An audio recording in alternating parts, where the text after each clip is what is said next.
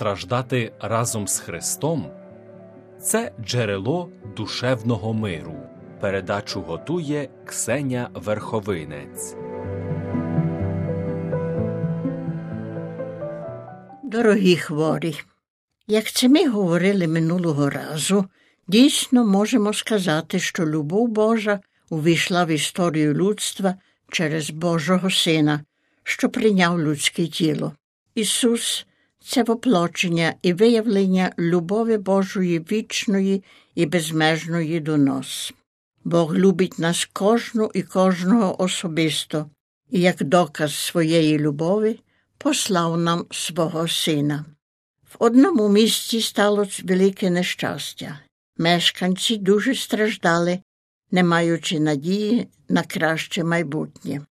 Цар, дізнавшись про це, послав свого сина не тільки, щоб той пізнав ситуацію, але понад усе, що поділяв долю цих людей і знайшов розв'язку їхніх проблем. Царевич, вдягнений як бідолаха, прибув до міста. Він повністю поділяв життя цих людей. Своїм словом та ділами допомагав лікувати хворих, бідних, приносив потіху засмученим, підтримував тих, що допомагали ближнім. Поволі ситуація змінилась. Серця мешканців наповняло світло надії. Почали надіятись на кращу майбутність. Але виснажений царевич заразився смертельною хворобою і у страшних болях помер. Після його смерті мешканці зрозуміли, що це був царевич і що він віддав за них своє життя. Всі вони зібрались і прийшли до царя, щоб подякувати йому за щедрість, любові до них. Задля їхнього спасіння він послав і жертвував своїм сином. Це дуже гарна легенда, яка ніколи не сталася і, може, ніколи не станеться між людьми. Але вона стає дійсною між Богом і людьми. Бо Бог так полюбив світ, що Сина свого єдинородного дав, щоб кожен, хто вірує в нього, не загинув, а жив життям вічним. Бо не послав Бог у світ Сина світ засудити, лише ним світ спасти. На Різдво тисяча дев'ятсот вісімдесят першого року під час відправи святої літургії святий папа Іван Павло ІІ зворушено заявив: «Дитятко нам народилось, сина нам дано». Це хвилина, в якій світові виявляється дар Божий, його син.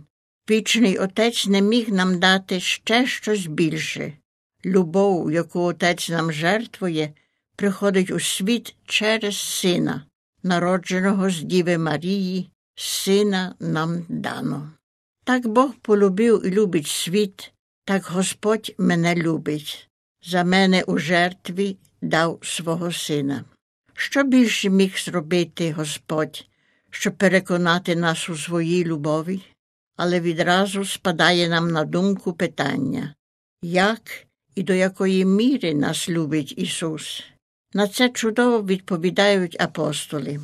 Святий Іван записує слова Ісуса, які Він сказав на Тайній вечері: «Ніхто не спроможен любити більше, ніж тоді, коли за своїх друзів своє життя віддає». І тоді через кілька годин на Голготі віддає за нас своє життя. Святий Павло каже: «Він, існуючи в Божій природі, применшив себе самого, прийняв вигляд слуги, ставши подібним до людини. Він понизив себе, ставши слухняним аж до смерти хресної». Мої дорогі, часто вдивляємося у святий хрест і повторюємо: ніхто не спроможен любити більше, ніж тоді, коли за своїх друзів своє життя віддає. В історії сімох святих засновників Чернечого згромадження слуг Марії читаємо одну повчальну історію. Один з них, святий Філип Беніці, на ложі смерти просив своїх співбратів: «Принесіть мені мою книгу». Йому принесли Євангелію, але святий Філип далі наполягає: «Ні, це не та. Принесіть мені мою книгу». Один співбрат пригадав собі, що Філип завжди дуже довго роздумував перед святим Хрестом. І тоді взяв зі стола розп'яття і поклав у руки вмираючого. Святий, з любов'ю цілуючи розп'яття, сказав: «Ось моя книга. З цієї книги я навчився жити. З цієї книги бажаю навчитись і вмирати». І в дійсності розп'яття – це книга, яка кривавими буквами написала основну правду християнства. Бог є любов'ю, а Ісус в житті і смерті – це найбільш промовляючий вияв цієї любові.